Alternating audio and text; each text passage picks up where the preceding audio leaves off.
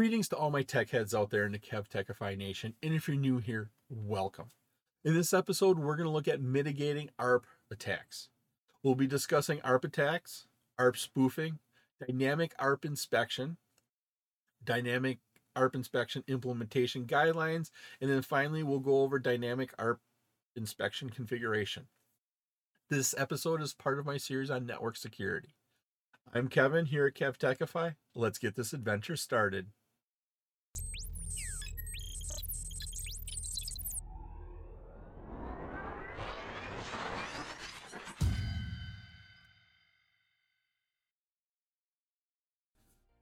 In a typical attack, a threat actor can send unsolicited ARP requests to other hosts on the subnet with the MAC address of the threat actor and the IPv4 address of the default gateway. Now, there are many tools available on the internet to create these ARP man in the middle attacks, including here dsniff, Kane Enable, Ettercap, Yersinia, and there's there's a lot more out there. IPv6 uses ICMP version 6 neighbor discovery protocol. So it doesn't have the ARP process. IPv6 doesn't have the ARP process. It has the neighbor discovery protocol. Now, IPv6 includes strategies here to mitigate neighbor advertisement spoofing, similar in the way that IPv6 prevents a spoofed ARP reply. ARP spoofing and ARP poisoning are mitigated by implementing dynamic ARP inspection, DAI, dynamic ARP inspection. In a typical ARP attack, a threat actor can send out unsolicited ARP requests to other hosts on the same subnet with the MAC address of the threat actor and the IP address of the default gateway. Dynamic ARP inspection, DAI, requires DHCP snooping and it helps prevent ARP attacks by first not not relaying invalid or gratuitous ARP requests out to other ports on that same VLAN. Second is by intercepting all ARP requests and replies on untrusted ports.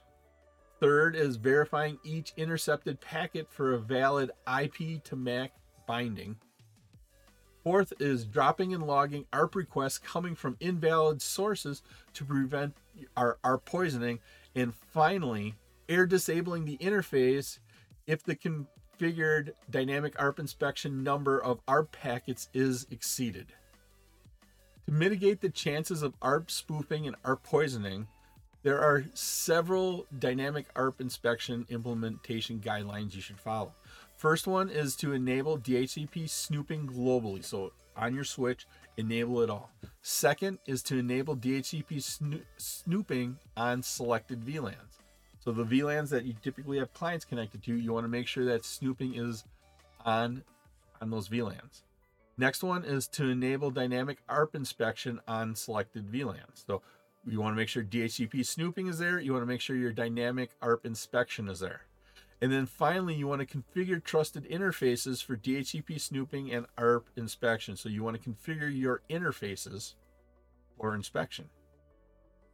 In our example here, S1 is connecting two users on VLAN 10. We have PCA up here is one of our users, and then we have our threat actor as a second user. Dynamic ARP inspection will be configured to mitigate against ARP spoofing and ARP poisoning. Here in our configuration example, we can see that DHCP snooping is enabled here because dynamic ARP inspection requires DHCP snooping binding tables to operate. Next, we implement DHCP snooping and ARP inspection on VLAN 10 for the PCs that are connected there. Then we go into our uplink port, FA024. So FA024 is our uplink port to our router. And we want to make that trusted. So IP DHCP snooping trust, IP ARP inspection trust, we want to make them as trusted ports for that. Dynamic ARP inspection can also be configured to check for both destination and source MAC and IP addresses. Now, our destination MAC address here, it checks the destination MAC address in the Ethernet header against the target MAC address in that ARP packet body.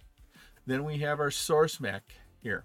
And Dynamic ARP inspection checks the source MAC address in the Ethernet header again against the MAC address in that ARP packet body. And then finally, we have IP address. It checks that the ARP packet body for invalid and unexpected IP addresses, including all zeros, all 255s, or any multicast addresses. To configure dynamic ARP inspection to drop ARP packets when the IP addresses are invalid, we use the IP ARP inspection validate command. Now, here you can either specify the destination MAC address, the IP address, or the source MAC address. For what we'll do here is we want to say we want to inspect for valid source addresses, valid destination MAC addresses, and valid IP addresses.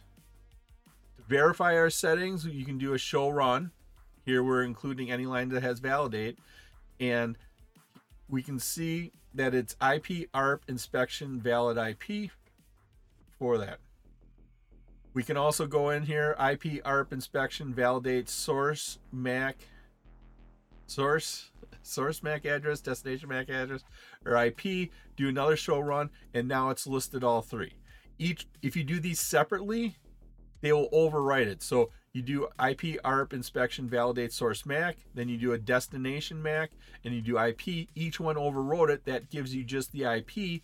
If you want to do more than that, then you come down here and you list them all in a row with a space. And then when we do our show run, we can see that all these are listed.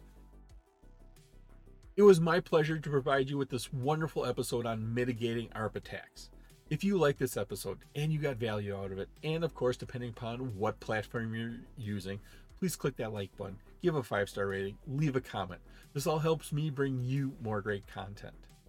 Please take a minute to subscribe to my channel. All of my socials and contact information are on my website, kevtechify.com, and you can get all these episodes in video and podcast form. In the upper right is my playlist for my series on network security.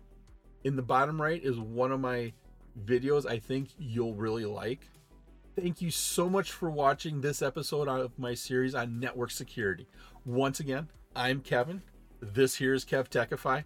I'll see you next time for another great adventure.